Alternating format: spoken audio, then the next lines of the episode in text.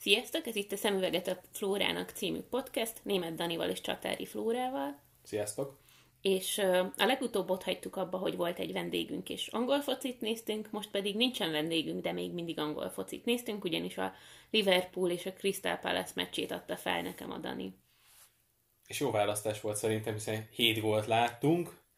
Igen, a... bár azt hiszem, hogy kezdek bele tanulni annyira a foci nézésbe, hogy nem, ez nem igaz. Majdnem azt akartam mondani, hogy kezdek annyira beletanulni a foci nézésbe, hogy önmagában egy hét gólos meccstől nem esek hasra, de az a helyzet, hogy ez már akkor is így volt, amikor még nem tanultam bele a foci nézésbe, de hogy a hatalmas szakértői véleményemmel én ezt azt gondolom, hogy a, annak ellenére, hogy sok gólt láttunk, ez egy furcsa mérkőzés volt. Furcsának furcsa volt. Mármint, hogy a gólok is furcsák voltak, a dinamikája is furcsa volt a góloknak. Önmagában már valószínűleg, hogyha valaki nem látta a találkozót, és csak ránéz annak az eloszlására, hogy milyen időközönként jöttek a gólok, az is, az is azért elárulja azt, hogy voltak olyan periódusai a mérkőzésnek, amikor én speciál unatkoztam. Ja, hát mondjuk ezt nem gondoltam volna, hogy nem voltak ilyen periódusai a mérkőzésnek. Most így halványan dereng, hogy megpróbáltam még nagyon az elején felállítani az általad elmondottak alapján egy törvényrendszert, ugye ezt neveztem Flóra törvényeinek. Ezek közül volt az, egy, az egyik az volt, ha jól emlékszem, hogy legyen sok gól, ezt a részét sikerült teljesíteni, és aztán ezen belül még volt egy-két finomság, ami hozzátartozott, és pont az egyik ez a, hogy mennyire szoros a mérkőzés, hogy mennyire van, vagy mennyire izgalmas például, hogy mennyire kiszámítható, ahogyan alakul, a találkozó. Mondjuk kiszámíthatóságról azt hiszem, hogy ebben az esetben nem igazán beszélhettünk, hiszen eh, voltak olyan periódusai a mérkőzésnek, amikor éppen úgy tűnt, hogy az egyik csapat van fölül, és aztán pillanatokon belül minden megváltozott, és a momentumok azok eh, talán inkább a Liverpoolt segítették jobban, vagy, eh, vagy lélektanilag inkább azt mondom, hogy nagyon jó pillanatokban jöttek ezen a mérkőzésen a, akár a gólok, akár azok a azok a fontos jelenetek, amik végül eldöntötték ezt a találkozót. Igen, én azt hiszem, hogy bár a törvények ugye rólam vannak elnevezve, azért az teljesen világos mindenkinek, hogy tulajdonképpen semmi közöm a törvényekhez, ez csak a Daninak az olvasata arra, hogy én hogy nézek focit. De azt hiszem, hogy egy olyan törvényt is megállapítottál, hogy legyenek szépek a gólok, és azért például e, erre a meccsre volt szép gól, szerintem volt szép gól, hogyha nem szaradunk annyira előre, hogy meg is mondjam azt, hogy melyik, de hogy azért mondjuk egynél több furcsa gól is, amit akár nevezhetünk nem annyira szép gólnak is, szóval ilyeneket is láttunk. Másrészt pedig szerintem valami olyasmi törvényem is van, ugye, hogy jó az, hogyha ha van egy jó tempója a mérkőzésnek, és hogy igen, az, az, az én is egyetértek, hogy ez egy fordulatos mérkőzés volt, és azt gondolom, hogy ez inkább a Crystal Palace-nak volt köszönhető, vagy legalábbis az én előzetes várakozásaimhoz képest a Crystal Palace-nak több helyzete és több gólja volt, mint amennyire én számítottam volna tőlük. Szóval, hogy, hogy így fordulatos volt, csak valahogy a fordulatosságának a ritmusa az olyan, hogy tényleg sokszor a semmiből jött egy-egy momentum, mondjuk így. De egyébként ez, ez zavaró szerinted, hogy, hogy egy mérkőzésen váratlanul jönnek olyan gólok, ami, ami esetleg befolyásol és a mérkőzést, és hirtelen teljesen más irányt vesz egy találkozó? Nem a hirtelenséggel önmagában azt hiszem, Üm, inkább, bár, bár most már azért kezdek bele, bele tanulni annyira a foci nézésben, hogy, hogy már-már van, hogy élvezni tudom, amikor így épül a feszültség egy szépen hosszan kidolgozott ö, gólhelyzet előtt vagy alatt, vagy nem tudom, hogy ezt milyen időhatározóval kéne mondani, de szóval, hogy ezt, ezt így, így tudom élvezni, másrészt azért persze nem akarom annyira beleengedni magamat ennek az élvezésébe, mert hogy szerintem ebből a szempontból tök szar, amikor van egy szépen épülő feszültség, meg érkezik a, a gólhelyzet, és aztán az kimarad. Úgyhogy ezért nagyon tudok haragudni. Szóval, hogy nem feltétlenül csak az ilyen szépen lassan építkezés, de nem, nem, nem, nem tudom pontosan megfogalmazni, hogy ezzel a mérkőzéssel kapcsolatban uh, mi, mik az érzéseim valahogy nem tudom. Tehát, hogy annak ellenére, hogy tényleg, ha visszagondolok az eredménynek a változására mondjuk önmagában, sokat fordult a szerencse. És ennek ellenére mégsem az a, az emlékem erről a meccsről, hogy, hogy ez egy hű, de izgalmas mérkőzés volt. Nem tudom, hogy miért van ez. Hát lehet, hogy talán mert nem élőben nézted, vagy mert még nem vagy igazán Liverpool szurkoló per Crystal Palace, ne ki ezt a lehetőséget sem. Egyébként ez nagyon fontos szerintem, hogy szurkolóként sokkal inkább benned van a feszültség. Még én azt hiszem, hogy gondolj bármelyik olyan kedvencedre, bármilyen másik sportákból, akinek szurkolsz, elő-elő fordul, hogy talán annyira nem szoros a mérkőzés, vagy úgy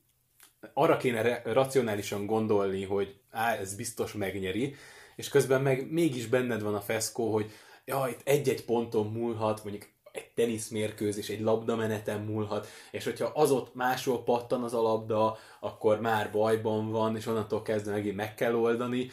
Szóval, hogy ezek mindig benne vannak, és a mérkőzés ez tipikusan olyan volt, hogy picit pont ezek mint az őrült momentumok miatt szerintem a Liverpool szurkolók például egyetlen egy másodpercig nem érezhették azt. Na jó, 92. perctől kezdve már mondjuk volt három jó percük, amikor azt érezhették, hogy ez a győzelem megvan. De pont ez a lényeg, hogy amíg 3-2 volt az állás, hiába vezettek, nem lehetett azt érezni, hogy ez a mérkőzés ez megvan, mert mert ez egy olyan találkozó volt, hogy bármelyik pillanatban kialakulhatott, lehet, hogy tök váratlan helyzetből egy-egy gól, mert hogy a Liverpool védekezése nem volt olyan jó, mint a szezon nagy részében, majd kitérünk kicsit bővebben is, hogy miért nem volt annyira jó a Liverpool védekezése, illetve a Crystal Palace-nek nagyon veszélyes játékosai vannak nagy csapatokra nézve, erről mondjuk a Manchester City is e, mesélhetne, azt hiszem. Közben pedig nyilván a Liverpool támadó sorában mindig benne van az, hogy 3-4 gólt lőnek, akkor is, hogyha nincsen mondjuk kiemelkedő napjuk, mint hogy szerintem ezen a találkozón nem is volt igazából kiemelkedő napjuk, vagy lehet, hogy akkor egy kicsit túl szigorú vagyok, de akkor azt mondom, hogy volt ennél már sokkal élesebb is ez a Liverpooli támadó trió a szezon során. Igen, az, hogy nem élőben néztem, az biztos hozzátartozik, meg az is kétségtelen, hogy mondjuk érzelmileg igazából ez egyik csapattal sem azonosultam túlságosan, úgyhogy lehet, hogy talán csak ez hiányzott ebből a fantasztikus hétgólos mérkőzésből akkor ahhoz, hogy nekem ez egy igazán zseniális élmény legyen. Viszont arra visszatérve, hogy a Liverpool mennyire volt éles, vagy nem éles, vagy ö, ilyesmi, arra gondoltam, hogy beszélhetnénk a góljaikról, mert hogy ugye már így pedzegettem azt, hogy én, mint ugye ilyen gólgurmé, a, találtam azért kivetni valót gólokban, és hogy hát hogy szerintem kifejezetten nem, nem voltak ezek szépek már, már azt mondanám, hogy szerencsés gólokat is láttunk, és ilyen nagyon kérdő hangsúlyt hagyok persze a mondatnak a végén, hogy megvárjam a jóváhagyásodat ezzel a meglátásommal kapcsolatban. Megadom a jóváhagyást. Hát nyilván nem is lehet egy ilyen mérkőzésen mást mondani, amikor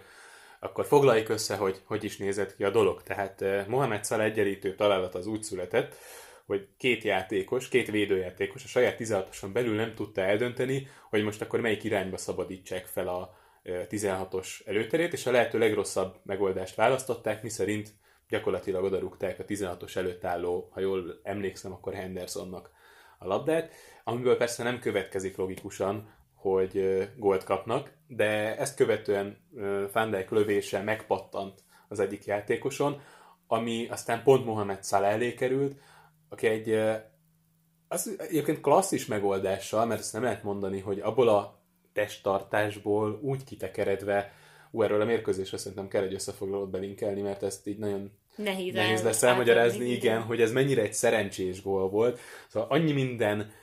nek együtt kellett állni ahhoz, hogy ebből gól legyen, és annyira nem a Liverpool akcióján múlt, hogy ebből, ebből gól lesz. Tehát Crystal Palace tulajdonképpen mondhatjuk, hogy megverte saját magát, de ha jól emlékszem, és akkor hoznék egy másik sportákból hasonlatot, ráadásul számodra kedves hasonlatot, szóval jól emlékszem, akkor Bill Belichick mondott valami hasonlót, hogy igazából az NFL csapatainak a többsége megveri saját magát, tehát itt nem is igazán arról van szó, hogy a, a Patriots megveri őket, hanem tulajdonképpen csak ott van a lehetőség, és ki kell használni. Itt ez történt a Crystal Palace Liverpool vonatkozásában is, mert hogy a, a második gól is tulajdonképpen szerencsés volt, bár ugye ott azért nem annyira a Palace védőit kell elővenni, ott Firmino lövése megpattant. Érzésem szerint vagy mellé ment volna, vagy, vagy védi a kapus. Bár a harmadik gól fényében ezt sem merem kijelenteni, mert hogy az pedig gyakorlatilag Speroni beütötte a saját kapujába, bár végül is Szalán góljának adták, mert az utolsó pillanatban a gólvonalon valahogy hozzáért még. Ezt akartam kérdezni, hogy, hogy hogyan adnak gólt, mert hogy láttam nyilván a mérkőzés után, hogy ezt Szaláénak írták, és hogy igazából egyrészt nem tudom, hogy benne volt-e a kapus, de minden esetre, hogyha benne van a kapus, és mondjuk Szalá nem érkezik, és akkor a kapusról megy be a gól, akkor az kinek a gólja lett volna? Nem vagyok egészen tisztában azzal, hogy a statisztikát azt mi alapján vezetik. Már pedig gondolom, hogy ez egy érdekes dolog. Um, nyilván most nem feltétlenül Szala esetében, mert hogy azt gondolom, hogy Szala alapvetően azért érkezett oda, hogy biztosra menjen a, azzal kapcsolatban, hogy ez gól lesz, de hogy el tudok képzelni olyan szituációt, amikor mondjuk egy támadójátékos egy kicsit hát be, be, bele, belelép valaki másnak a jól irányzott lövésébe, és alapvetően olyankor például ez az ő gólja lesz. Hát, hogyha még a gólvonal megelőzően hozzáér, akkor természetesen az ő gólja lesz. Aztán majd utólag lemeccselik az öltözőben, hogy hello tesó, azért elvettél tőlem egy gólt, de azt gondolom, hogy csapaton belül ezt, ezt meg tudják oldani, meg igazából, hogyha jó a csapategység, akkor fontosabb a győzelem, mint az, hogy egyénileg éppen kiél gólt. Például mondjuk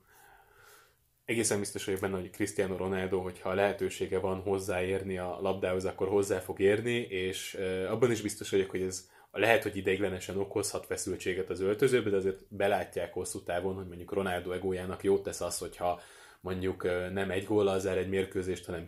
kettővel, ne egy Isten hárommal. Szóval, szóval az, hogyha ezeket átengedik neki, az hosszú távon a csapat érdeke, még akkor is, hogyha igazából ugye tudjuk, hogy ez egy elég egyénieskedő megoldás. Um, az öngólokra kérdeztél még rá, hogy... Hát, illetve, hogy például, hogyha kapusról megy be, akkor ezek szerint az öngól? Hát Mármint, a... hogy akkor, hogyha jól értem, akkor az van, hogy aki utoljára él ér bele a labdába, az a gól szerző. Csak mert hogy nyilvánvalóan a kapus sokszor előfordulhat, hogy beleér egy Igen, labdába, nem. és azért azt furcsálnám, hogyha az öngól lenne. Nem, nem, hát nyilván nem. De hogyha nem tud védeni a kapus, de gólba tartó lövésről van szó, és hozzáér, akkor az nem öngól, azt megadják gólnak. És nyilván a gólszerző az lesz, aki, aki előtte a labdát. Ami itt egyébként a többi esetre is igaz, tehát hogyha mondjuk egy védő olyan lövés próbál blokkolni, ami gólba tart, vagy legalábbis kapu felé tart, és úgy pattan be, lehet, hogy a másik irányba óriási gellert kap, és teljesen becsapja a kapust, és ezért lesz gól végül, azt akkor sem fogják öngólnak adni, akkor is a, a gólszerző a, a lövő lesz. Viszont, hogyha olyan szituációban pattan be a kapuba a labda, hogy mondjuk a lövés az mellé ment volna. Tehát nem kapura tartó lövésről van szó, és úgy kap mondjuk Gellert egy védőn, az öngól, hogyha egy kapus valamilyen módon befelé bénázza, mint mondjuk jelen esetben ezen a mérkőzésen is történt, akkor az is öngól. Mondjuk Tehát, azért nagyon szívesen beülnék egyszer egy ilyen megbeszélésre, vagy nem tudom, hogy ezek hol dőlnek el, hogy hogyan hmm. centizik ki mondjuk utólag kameraállásokból, hogy tulajdonképpen az lövés kapura tart-e vagy sem. Jó, hát ez bízzuk a statisztikusokra. Egyébként ennek igazából nagy jelentősége e, nincs, tehát nyilván az egyértelmű szituációk, tehát mondom még egyszer, ebben a szituációban ez egyértelműen öngól lett volna a kapus részéről, hiszen egy beadást ütött visszafelé,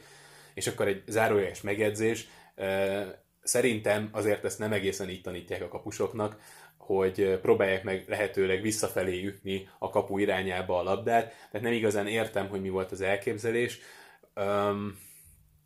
de az biztos, hogyha még sikerül, tehát mondjuk a kapu fölé tudja paskolni, akkor sem dicsérik meg ezért a megmozdulásért, mert pontosan az ilyen szituációk miatt, hogy ez elég veszélyes tud lenni.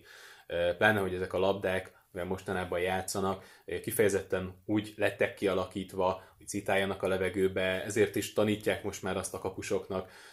hogy, hogy nem próbálják megfogni a labdát, hogyha nem muszáj, hanem üssenek bele, és próbálják felszabadítani 16-os. Igazából nem is minden szituációban lehet megfogni a labdát, olyan szinten kiszámíthatatlan a mozgása, Szóval ennek fényében, még akkor is, hogy ez csak egy beadás volt, és valószínűleg nem olyan erővel, hogy a szitálás az, az tényleg nagy szerepet játszom benne, nem, nem tudom megmagyarázni, hogy itt mi volt az elképzelés, hogy mire gondolt a költő. Na jó, akkor egy egyet lépjünk vissza, és beszéljünk egy picit az első fél időről, vagy mondjuk az első, nem tudom, fél óráról kb., ami teljesen gólmentes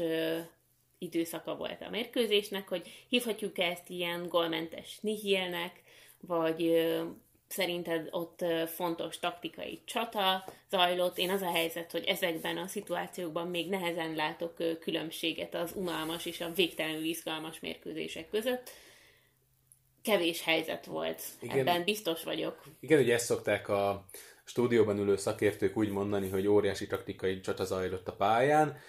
Ugye ez az önmagában véve nem közhely, hogyha kifejtjük, hogy mi, de általában ilyenkor nem szokott hozzá tartozni a, a kifejtése hogy a taktikai hogy, hogy pontosan mit, mit, mit akart, igen. A nagy taktikai csata, ugye ez a 0-0 egyébként másképpen. Tehát tulajdonképpen ez egy szinonima lett rá. De valójában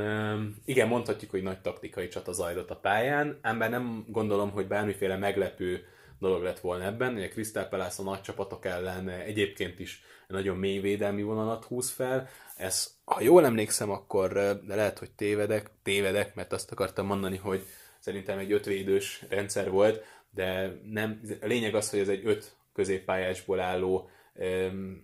tulajdonképpen fedezet volt a, a, a, a védelmi vonal előtt, amit ráadásul nagyon mélyen húzott meg a Crystal Palace, és ez borzalmasan nehéz áttörni. Tehát amikor van két ennyire masszívan és nagyon jól tolódó, nagyon jól záró, széleket és a, köze, a pálya közepét is levédekező kis csapat, az borzalmasan nehéz feltörni, és, és ez, ebből jön ez a ilyen birkózás-szerű játék, amit végül is láttunk. Ugye Liverpool nagyon kereste volna azokat a területeket, ahol ő megtámadhatja ezt a védelmi vonalat, nem igazán találta meg. Ugye az látszott, hogy próbálták cserélgetni a helyüket, Szale feltűnt egészen mélyen, feltűnt középen, várta a labdát, kiúzódott szélre. Tehát próbálta azért a Liverpool keresni az áttörési pontokat, nagyon fegyelmezetten, nagyon jól védekezett a Crystal Palace, és hogyha egy kis csapat jól védekezik, mint ahogy jelen esetben ez történt, akkor még a nagyoknak is borzalmasan nehéz dolguk van a védelem feltörésekor, pláne mondjuk, hogy lehet, hogy ezt a, ezt a védelmet könnyebb feltörni fizikálisabb játékosokkal. Tehát gondolok itt arra, hogy, hogy, hogy van, amikor például a beadásokkal lehet nyomás alá helyezni egy, egy védelmet, vagy hogyha önmagában véve a belső védőket, az, az ő figyelmüket jobban lekötik, tehát mondjuk a 16-oson belül több játékost el tudnak oszlatni, akkor, vagy osztani, akkor, akkor az is okozhat problémát. Viszont ugye Liverpoolnak nem nagyon akadnak ilyen játékosai, tehát ez, ez irreális elvárás, hogy mondjuk Mohamed Salát megpróbálják a 16-oson belülre berakni, és aztán ott majd ívelgetik rá a labdát, mert ebben ő nem lesz jó. Tehát a Liverpoolnak meg kellett találnia azokat a folyosókat a, a Crystal Palace védelme mögött, vagy valahogy mögé kellett kerülni, de ilyenkor azt érdemes figyelni, hogy a, hogy a középpályás vonal és a védelem mögött mennyire kis távolság van. Tehát még hogyha meg is kapja valaki a, a középpálya mögött a labdát, akkor is pillanatokon belül érkezhet valaki vissza a középpályáról, és érkezhet valaki ki a védelemből, és így szűkítik folyamatosan a területeket. Ugye ezt például a válogatott szinten Izland csinálta nagyon jól, gyakorlatilag egy ilyen 20 méteres sávra szűkítették le az egész játékot,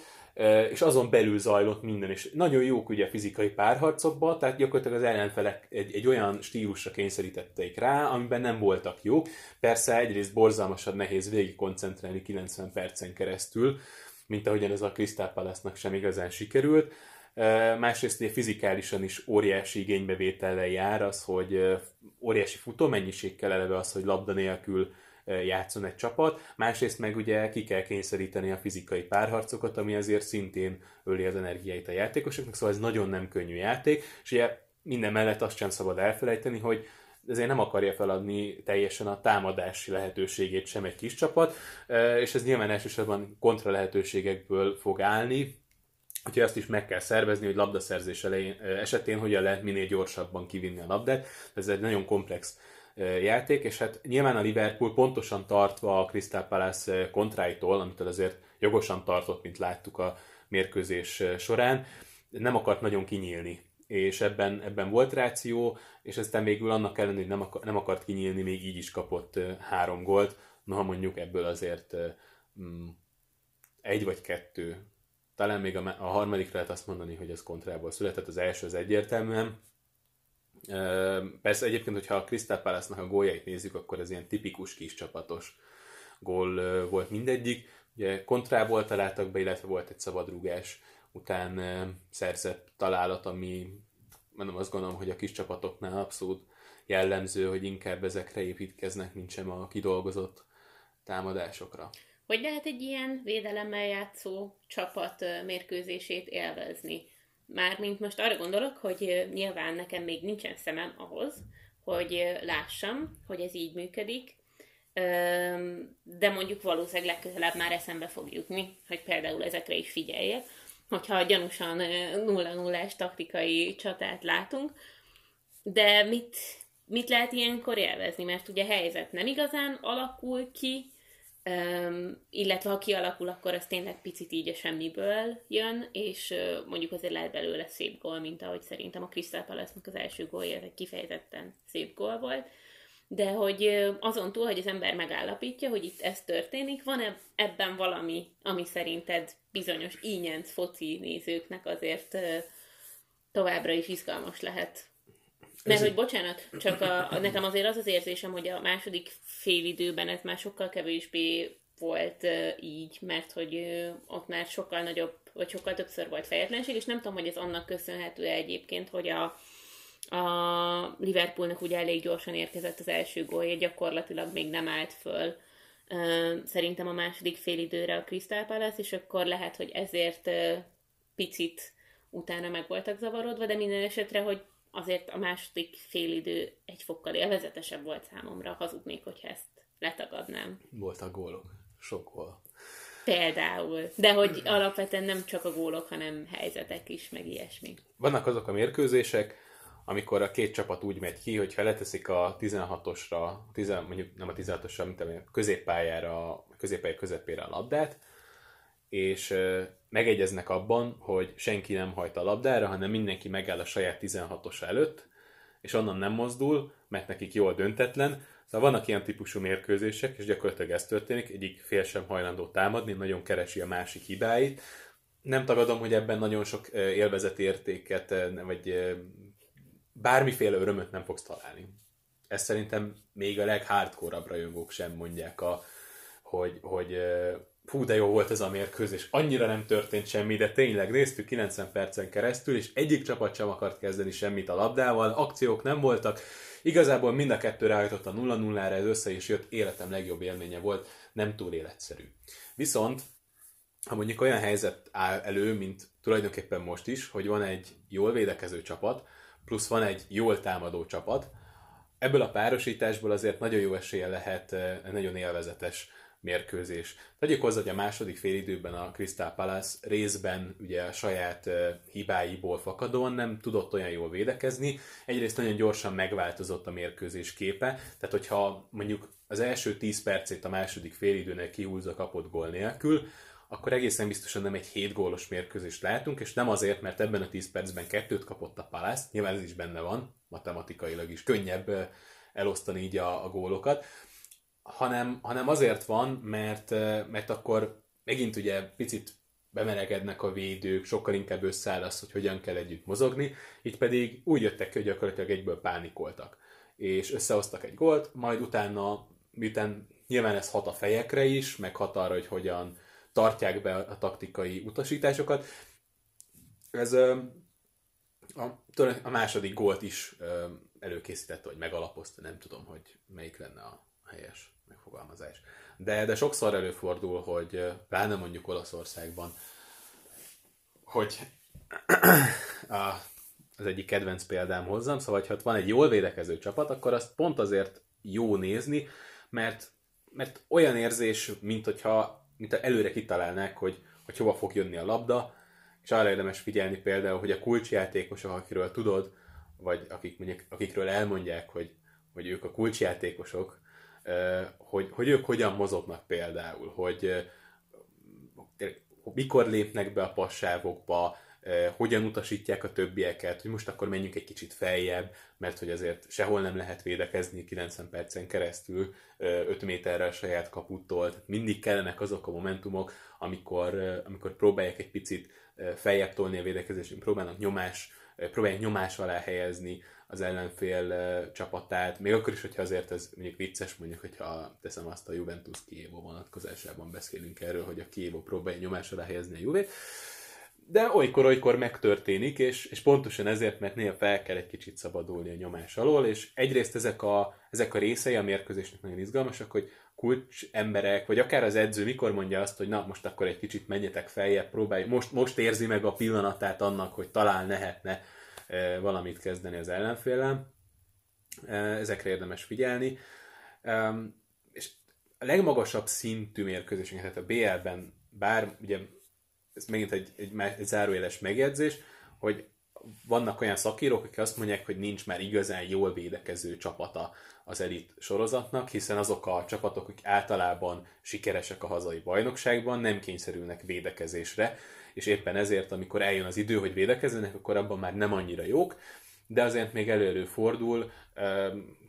egyik legjobb mérkőzés, amit láttam az utóbbi tíz évből a BL-ben, az a Bayern München Atletico Madrid párharc volt még néhány évvel ezelőtt a BL elődöntőben, ahol a Bayern iszonyatosan magas színvonalon támadott, és közben az Atletico Madrid iszonyatosan magas színvonalon védekezett, és aztán végül is az Atletico nyerte ezt a, ezt a taktikai csatát, és amúgy élmény volt nézni azt, ahogyan Guardiola és Simeone sakkoztak, mert tényleg abból, abból állt ez a, ez a párharc, és gyakorlatilag itt 180 percről kell beszélni, mert, mert ez folyamatosan zajlott, és mint hogyha folytatása lett volna az egyik mérkőzés a másiknak, de, de úgy, mint egy, egy sorozat folytatás, tehát ugyanott vették fel a, a, a, a fonalat, mint ahogyan az előző mérkőzésnél abba hagyták, és, és folyamatosan tanultak az egyik húzás tanulságaiból, tehát mondjuk amikor elkezdte túltölteni Guardiola például a 16-oson belüli e, zónákat, akkor, e, akkor utána Simon arra úgy reagált, hogy, hogy megváltoztatta a játékrendszert, és egy plusz játékost rakott a középpályára, e, ezzel egy komoly előnyét elvette a Bayernnek ott, és nem tudták már úgy elrakni utána a labdát, szóval ilyenekre érdemes figyelni, Nyilván mondjuk a Crystal nincsenek még olyan lehetőségei sem, mint Simeone-nak az Atletico Madriddal. Tehát, és ehhez képest lehoztak egy olyan mérkőzést, ahol tulajdonképpen az utolsó percig benne volt, hogy legalábbis döntetlenre hozhatják, hiszen mondjuk, Igen. hogyha abból indulunk ki, hogy két találat született egy itt együtt még a hosszabbításban, akkor valószínűleg, akkor mondhatjuk azt, hogy ők kihozták ebből a mérkőzésből, a, amit kihozhattak? Vagy akkor mondhatnánk ezt, hogyha mondjuk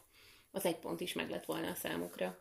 Az a helyzet, hogy a, a Premier League, amit nagyon sokáig úgy definiáltak, sőt, tulajdonképpen szerintem még ma is szeretnek úgy definiálni, ez egy olyan bajnokság, ahol alapvetően bárki megverhet bárkit, ez egyre kevésbé igaz, egyre nagyobb a szakadék a top csapatok és a kis csapatok között.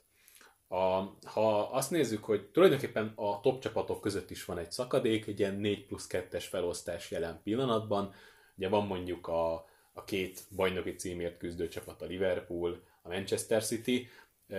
mellettük mondjuk a, a tetelem egészen biztosan, és mondjuk legyen a Chelsea, plusz egy picit lemaradva a Manchester United és az Arsenal. Utóbbi kettő egyébként inkább most ugye szervezeti széttagoltsága miatt, és az Arsenal sokkal jobban le van maradva szerintem, mint a pontok mutatják, tehát most nem feltétlenül ilyenre kell gondolni, hanem, hanem mondjuk a, a klub lehetőségeihez mérten, és mondjuk azt is hozzátenném, hogy a Tottenham is le fog szakadni idővel. De például mondjuk egy ilyen Crystal Palace szintű csapatnak egyre kevesebb esélye van akár a pontszerzése is, tehát mondjuk az, hogy a Manchester City ellen nyerni tudott ez a csapat, az ezért volt óriási szenzáció, mert egyre ritkábbak ezek a mérkőzések, és éppen ezért azt gondolom, hogy itt is kihozták tulajdonképpen a maximumot, mert meccset csináltak, idegenben ráadásul, és az óriási dolog, nem hiszem, hogy előzetesen azzal számoltak, hogy nyerni fognak az Enfielden, és kiegyeztek volna szerintem egy sok gólos vereséggel, úgyhogy ráadásul csak egy góllal kaptak ki végül. Jó, hát szerintem erről a meccsről nem tudom, hogy van-e még bármi amit feltétlenül tudnom kell, és mondjuk nem kérdeztem rá magamtól, vagy elsiklottam fölötte. Picit a szerencse jelentőségéről szeretném még beszélni, mert ugye nagyon nem szeretném, hogy olyasmi legyen ennek a podcastnek a címe, hogy a, most következik a cím. Hogy a Liverpool uh, szerencséjének köszönhetően fogja megnyerni a bajnoki címet. Ugyanakkor nem szabad elfelejteni, hogy az összes labdasportban, de lehet, hogy az összes sportban nagyon nagy jelentősége van annak, hogy ki mennyire szerencsés. És uh, ugyan nyilván tudástól nem elválasztható az, hogyha mondjuk a 96. percben egymást követő három mérkőzésen a, az egyik legjobb játékosod úgy eltalálja a labdát 16 méterről, hogy az beszáll a kapuba, de azért mégiscsak ez valamilyen szinten szerencse, független az edzőtől például, tehát nem, nem egy taktikai húzáson múlik az, hogy 16 méterről eltalálod a kaput úgy, hogy a kapus ne tudja kivédeni, és hát azt is tudjuk, hogy ezek nagyon jó játékosok, de azért mondjuk 10-ből lehet, hogy csak háromszor találják el így a kaput, és akkor mondjuk látjuk, hogy mondjuk ez egy 30%-os esély, és hogy ez egymás után bejön sokszor, ez bizony, ez bizony szerencse is. És ezt azért mondom, mert a Manchester City-nek tavaly több olyan mérkőzése is volt, amit az utolsó pillanatokban tudott megnyerni, és tulajdonképpen sorozatban volt, ha jól emlékszem, három olyan találkozó, amit Raheem Sterling döntött el. És ez ha jól számoljuk, akkor mondjuk egy ilyen, hát mennyit, mondjuk 6 pontot lehet, hogy hozott a konyhára, és hogyha ezzel számolunk, akkor az már egy elég jelentős előnynek mondható, és ugye, ha mondjuk levonnánk ezt a 6 pontot, akkor abból a 101-ből, amit ennyi szerzett a Manchester City, még így is kényelmesen megnyerte volna a bajnokságot, de ugye ez egy nagyon korai fázisában volt a bajnokságnak, és nagyon nem mindegy, hogy mondjuk féltávnál te 8 ponttal vezeted a bajnokságot, vagy kettővel. És Igazából szerintem ebben azért mindig benne van más sportágak kapcsán is, vagy amikor mondjuk szurkolók a szerencsének a szerepéről vitatkoznak, azért az is egy fontos hozzáállása, vagy egy fontos, nem tudom, filozófiája annak, hogy mit gondolunk a sportban a szerencséről, hogy, hogy nagyon sokan vallják azt, hogy a, hogy a szerencse az sokkal inkább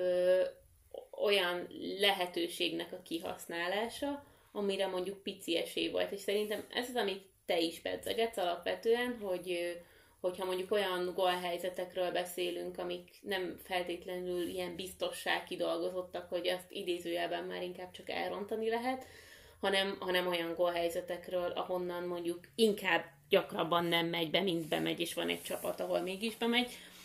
Szerintem, csak hogy megint beszélhessek egy kicsit siugrásról, hiszen milyen lenne siugrás párhuzam nélkül egy szemüveget a Flórának podcast. Eltelt 33 perc, mert nagyon vártam, hogy bekövetkezzen ez a pillanat. E, igazából még csak 32 és fél, de e, csak, csak hogy e, igazából türelmetlenebb vagyok, mint amit te itt e, megadtál nekem. E, szóval, hogy, hogy igazából a siugráson szerintem azok közül a sportágak közül, amiket szorosan követek, az, a siugrásban látszik a legjobban annak a, annak a jelentősége, hogy, hogy a szerencse az forgandó, de egyébként ezt használni is tudni kell, mert hogy sokszor egy alapvetően tehetséges, de mondjuk a középmezőnyben lévő ugrót pillanatok alatt ki tud emelni egy szerencsés széljárás, amikor mondjuk egy szerencsés széljárásban megérzi, hogy, hogy hogy tud nagyot ugrani, és utána az akár versenyeken vagy heteken keresztül is elkísérheti. Egyrészt ez egy ilyen folyamatosan épülő önbizalom, másrészt, másrészt meg egy jó tapasztalat, de ugyanez meglátszik szintén a siugrásban, hogy aztán egyik pillanatról a másikra, sokszor úgy, hogy mondjuk külső szemlélő számára nem is evidens, hogy mi történik, vagy mi, mi ingatta meg mondjuk azt az így folyamatosan épülő szerencsés vagy önbizalom búztos sorozatot, és aztán e, egy jó forma, mint hogyha olóval vágták volna el, megszűnik. Szóval szerintem ez azért a, gondolom, hogy a fociban is így van, hogy, hogy a szerencse így kicsit tudja duzzasztani magát, hogy a szerencse hoz az önbizalmat, az önbizalom hozza a szerencsét, csak talán kevésbé, kevésbé tud ilyen éles váltással elmúlni. Persze, és ez, ez, ehhez hozzájön még egy ilyen legyőzhetetlenségi mítosz is. Tehát amikor tudod, hogy itt van velünk szemben egy csapat, amelyik az utolsó három meccset mondjuk úgy nyerte meg, hogy az utolsó percekben vágott egy gólt, akkor azért csak ott motoszkál a fejekben, hogy úristen, nekünk nagyon kell védekeznünk itt az utolsó pillanatokig, mert lehet, hogy mi is kapunk egyet. És amikor ez már megfordul a fejekben, akkor könnyen elképzelhető, hogy lehet, hogy pont emiatt kapnak egy utolsó pillanatos gólt, és ez alapvetően azért a jó csapatoknak a, a sajátossága. És az, az a Liverpool ez nagyon jó csapat, és pont ez a bizonyíték erre, hogy, hogy idén több olyan mérkőzést is fel tudunk sorolni, elég sok olyan mérkőzést fel tudunk sorolni,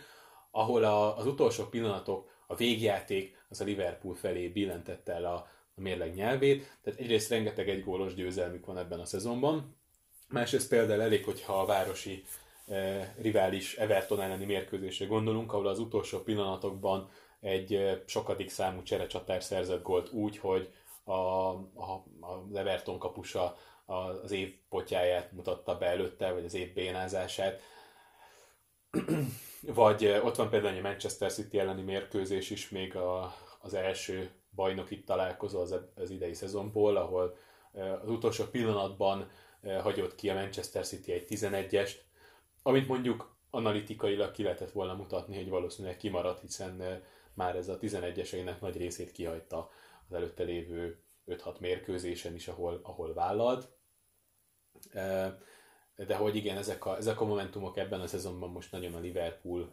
mellé állnak, és ezen a mérkőzésen is érződött az, hogy ott volt, hogy, hogy, hogy mennyire jól jött az, hogy a második félidő elején, gyakorlatilag a, ha jól a második percben, második félidőben jött ez a, ez a nagyon-nagyon szerencsés gól, és onnantól kezdve egyből nem volt akkor a nyomás például a játékosokon, hogy úristen, most akkor nekünk még szükség van minimum két gólra az, hogy megnyerjük ezt a mérkőzést, hiszen már csak egy kellett, tehát majdnem onnan kezdődött az egész, mint hogyha 0-0-ról indult ugye az első fél időben a, a mérkőzés. Nem tudom, hogy ezt lehet így, lehet-e így számszerűsíteni, hogy mennyi szerencse kell mondjuk ahhoz, hogy valaki megnyerjen egy bajnokságot, megnyerje például a Premier League-et, vagy talán, hogyha egyel átfogalmazom, akkor az többet segít. Lehet-e szerencse nélkül nyerni? Hm. Mármint, hogy bajnokságot, vagy tehát, hogy nyilván meccset lehet, gondolom, meccset lehet nagyon bal szerencsésen is nyerni, mert az szerintem nagyon furcsa lenne az a sportág, ahol ez nem jöhet össze, de hogy hosszú távon sok meccses sorozatok tekintetében tényleg, hogyha mondjuk egy egész idényt nézünk, lehet-e nem is kifejezetten bal szerencsésen, csak egyszerűen szerencse nélkül nyerni, szerinted? Hát a Juventus tudna valószínűleg, vagy a PSG. Ugye alapból van mondjuk 20 pontnyi különbség reálisan a, a legjobb és a második legjobb között, de mondjuk egy, egy angol bajnokság van, ahol jól láthatóan van most két kiemelkedő bombaformában lévő csapat, ott nagyon számít az, hogy egy ezeket a mérkőzéseket ki tudja megnyerni, és hogyan tudja megnyerni. Ilyenkor lehet, hogy egyébként a szerencse is egy olyan faktor, ami, ami éppen egy picit segíti a másik csapatot, és aztán mondjuk utólag lehet mondani, hogy ja, igen, mert szerencsésebbek voltak. Közben nyilván nem, nem erről van szó, egyrészt dolgoznak érte nagyon sokat, de, de igen, azt gondolom, hogy ez, ebben a párharcban, a Liverpool és a Manchester City eh, párharcában számítani fog az, hogy, hogy melyiknek lesz több szerencséje a végén, hogyan pattannak a labdák, hogy ami mondjuk lehet, hogy a Manchester City-nél egy kapufa 93. percben, az a Liverpoolnál egy három pontot érő um, óriási lövés, ami a kapuba talál. Na jó, hát ezt majd nyilván meglátjuk. Persze, persze, persze. Visszatekinthetünk a szezonra, viszont megint kezd elszaladni az időnk, és most készültem hírekkel. Oppácska. Rendes voltam, úgyhogy arra gondoltam, hogy először megkérdezlek téged, hogy milyen hírt hoztál nekem, és aztán osztom meg veled az én fantasztikus focis híreimet az elmúlt hétről. Igen, csak próbálom megnyitni a, a hírt, mert egy elég sajnálatos uh, sztoriról szeretnék beszámolni, amiről szerintem egyébként olvashattál, vagy már hallottál korábban. Emiliano Szaláról van szó, aki nem olyan régen igazolt a Cardiff Cityhez a Nant csapatától, és gyakorlatilag ugye be is jelentette már a Cardiff City az ő érkezését, viszont visszautazott a Nanthoz, hogy elköszönjön a játékostársaktól, és azon a kis repülőgépen, amin, amin utazott, hát egyelőre az a legfrissebb hír, hogy ugye nem találják, keresik, de nem igazán fűznek hozzá nagy reményeket, hogy megtalálják egyrészt a repülőt, másrészt, hogy őket életben. Úgyhogy nagyon, nagyon kevés esély van arra, hogy, hogy, hogy túlélték ezt a hát valószínűleg zuhanást, mert hogy eltűnt a, a radarképről, és ugye korábban a, a még befolyó információk alapján azt tudták, hogy a, a pilóta a körülmények miatt szeretett volna lejjebb ereszkedni, és aztán jereszkedés közben tűnt el a, radar jelről, illetve hát közben az is kiderült, hogy a focista küldött üzeneteket barátoknak, családtagoknak, és ebben is ugye arról van szó, hogy milyen rossz állapotban van a repülő, hogy mennyire félnek, stb. Úgyhogy ez egy iszonyatosan szomorú történet, és nem akartam itt elrontani a, a beszélgetés végét, de azt gondoltam, hogy ezt most mindenképpen megosztom. Hát nyilván erre nagyon nehéz mit mondani, ezt mert hogy alapvetően talán csak, hogy nem, nem kevésbé tragikus egy ilyen helyzet akkor, hogyha egyszerűen megtörténik ez egy focistával, vagy akkor sem, hogyha megtörténik ez egy nem focistával, viszont uh, még furcsábbá teszi az egészet az, hogy gyakorlatilag két gyászoló csapat is lesz, gondolom, vagy két, két olyan csapat, ahonnan hiányzik, hiszen uh, igazából az egyiket még nem hagyta el a másikat, vagy másikban még nem kezdett, de már számítottak rá. Hát nagyon nehéz, nehéz szituáció lehet ez nem csak a családjának, meg a, meg a szeretteinek, hanem azoknak is, akik ezekkel a csapatokkal szimpatizálnak, vagy itt dolgoznak. Én most ezzel a hírrel készültem. Hát ne írj után bármit Igen, igen. Ezért remélem lesz valami picit vidámabb híret, hogy mi se lombozzuk le annyira a hallgató kedvébe. Nem tudom, közepesen kegyeletsértőnek gondolom, hogy milyen kontextusban utalunk rá, hogy a mi kedvünket elrontja az, hogy tulajdonképpen lezuhant a repülővel, szóval... Igen, ebből ne is próbáljunk Igen. meg jól kijönni, inkább elmondom, hogy a, az egyik, ami azt hiszem tegnapi hír, az, az, hogy Usain Bolt feladja a focis karrierjét, és hát Usain Bolt fot, ne, majd nem létező focis karrierjéről azért mi már többször beszámoltunk itt a podcastben, Nyilván azért, mert, mert Usain Boltnak a, a nevét, a sportteljesítményét, a márkáját, a személyiségét, nagyon sok mindent nem lehet vele kapcsolatban kikerülni, és hát ez egy eleve nagyon érdekes vállalás volt, hogy ő eldöntötte, hogy profi focista szeretne lenni, és igazából erről már szerintem sokat beszélgettünk, te elmondtad, hogy alapvetően miért nehéz az ő erényeit azt mindenféle focis előképzettség nélkül kamatoztatni a focipályán, illetve én igyekeztem azért amellett érvelni, hogy valószínűleg az ő nevével bármit el lehet adni, így focimezt is, tehát hogyha nem is kifejezetten tud hasznos játékos lenni, akkor is látnám az értelmét annak, hogy esetleg kisebb klubok meg akarják venni őt és hát ugye ezért azt tudjuk, hogy tettek neki ajánlatokat, és ebből a szempontból engem meglepett az, hogy, hogy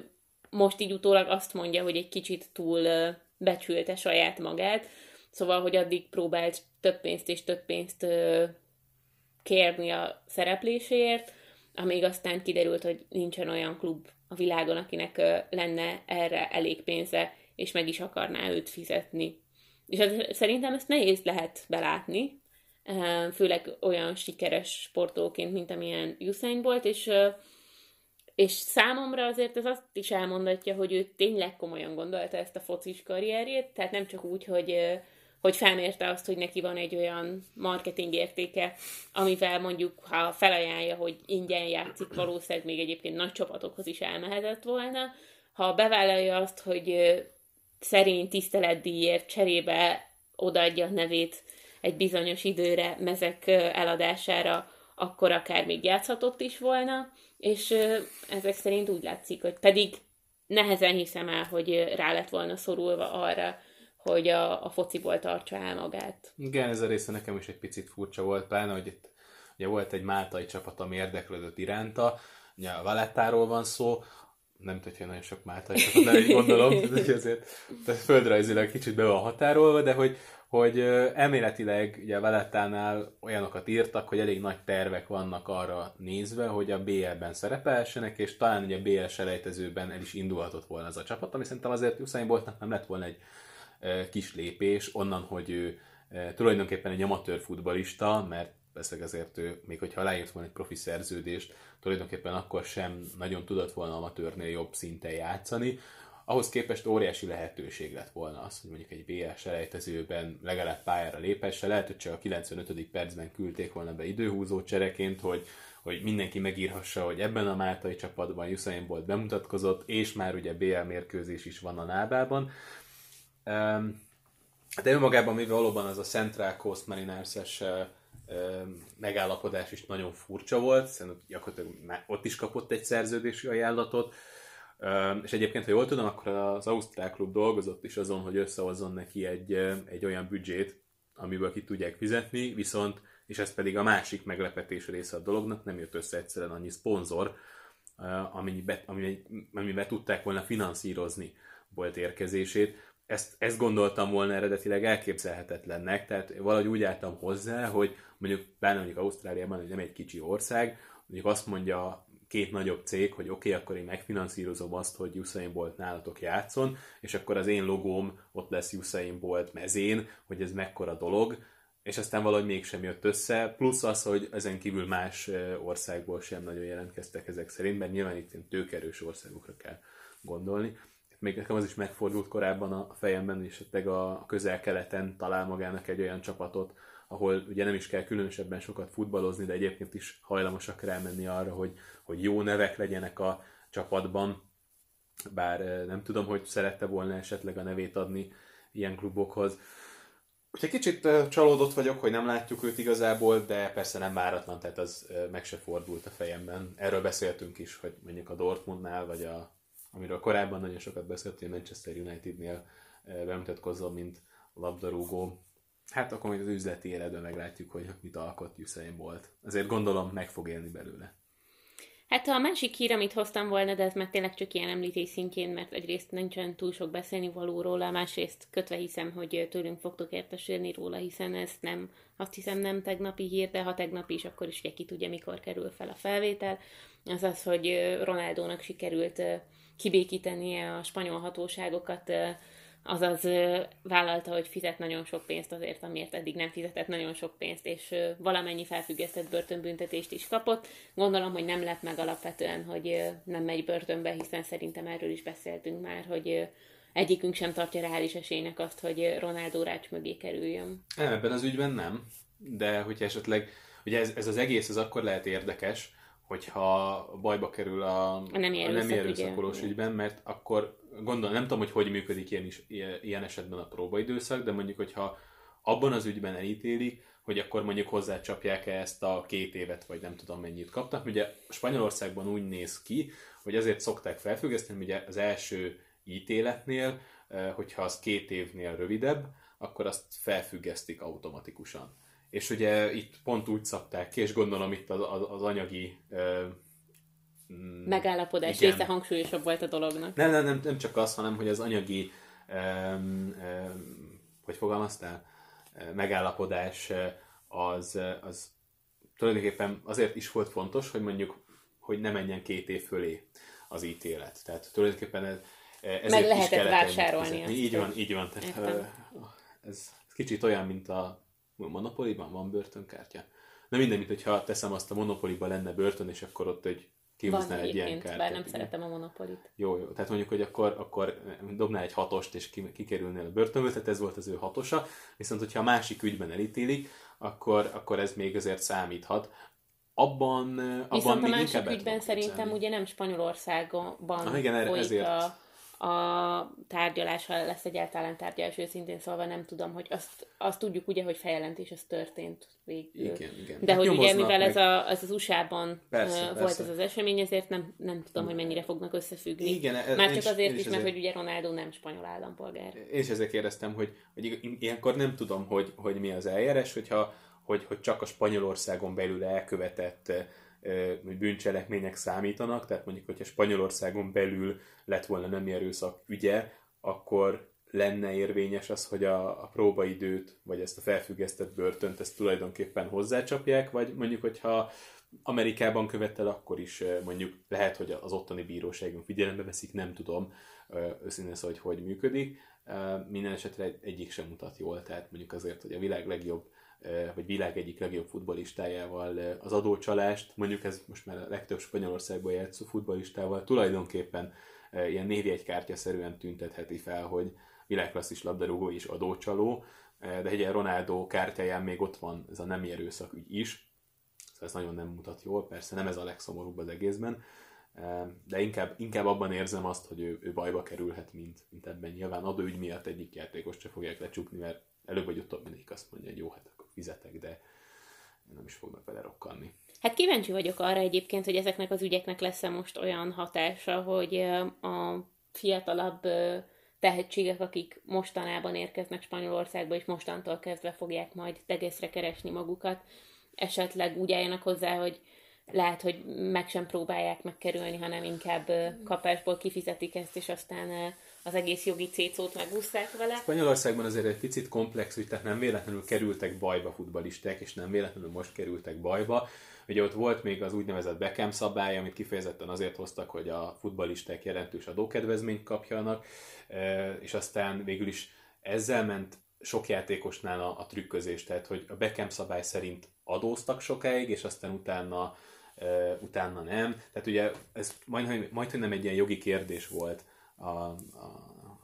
a terítéken. Tehát tulajdonképpen az első ilyen eset az precedenst teremtett arra, ami alapján aztán a többieket is egy kicsit meg lehetett igen, szorongatni. Igen, tehát illetve a másik dolog, hogy, hogy nem vagyok, tehát fogalmam sincs, hogy, hogy őszintén szóval mennyire folynak bele a pénzügyekbe a játékosok. Én csak saját példát tudok mondani, hogy könyvelőm van, viszont amit elmond, abból semmit nem értek, tehát hogyha valamit javasol, akkor általában arra rábólintok, hogy jó, persze, induljunk el ebbe az irányba. Na most, ha kiderülne, hogy közben masszívan adócsalok, én nem tudtam róla, mert nem értek hozzá gyakorlatilag, és gondolom Ronaldo sem nagyon ért a számokhoz. Mondjuk nem akarom... szeretnélek megnyugtatni, hogy valószínűleg nincsen olyan, olyan szintű adóhatósági figyelem rajtad, mint ami Ronaldon, nem mint hogyha szeretném lebecsülni a keresetedet, de valamiért van egy olyan érzésem, hogy nem igazán lehet egy lapon emlegetni a kettőtöknek a jövedelmeit. Hát lehet, hogy nem. És ez milyen szép zárszó akkor ehhez az adáshoz. Nagyon szépen köszönjük, hogy megint velünk tartottatok. Egy apró ilyen vállonveregetést hadd engedjek meg magunknak, hiszen múlt héten is volt adás, és ha minden jól megy ezen a héten, még ki is megy ez a felvétel, tehát szerintem az évadban először sikerült egymás után két héten meg is néznünk meccset, meg aztán fel is töltenünk adást, úgyhogy reméljük, hogy tudjuk tartani ezt a jó formánkat, és kihasználjuk a szerencsét, ha már ilyenekről volt szó a podcastben. Addig is. Sziasztok! Sziasztok!